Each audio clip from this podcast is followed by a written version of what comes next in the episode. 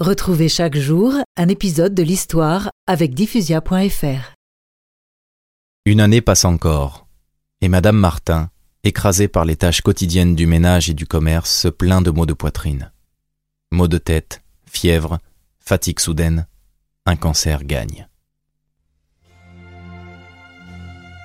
Je voudrais pourtant vivre très vieille pour me retirer dans la solitude quand mes enfants seront élevés. L'aggravation de son mal décide la malade à partir pour Lourdes. Marie, Pauline, Léonie l'accompagnent.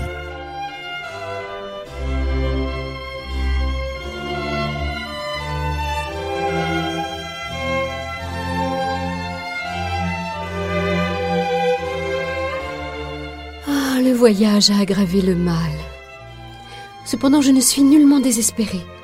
Je crois que je guérirai. Et cette idée m'est venue à mon dernier adieu à la grotte. Aussi, j'étais très gaie au retour. J'ai chanté aussi bien en revenant qu'en allant. Mais les enfants n'ont pas fait de même. Elles étaient désolées. J'avais bien de la peine à les calmer.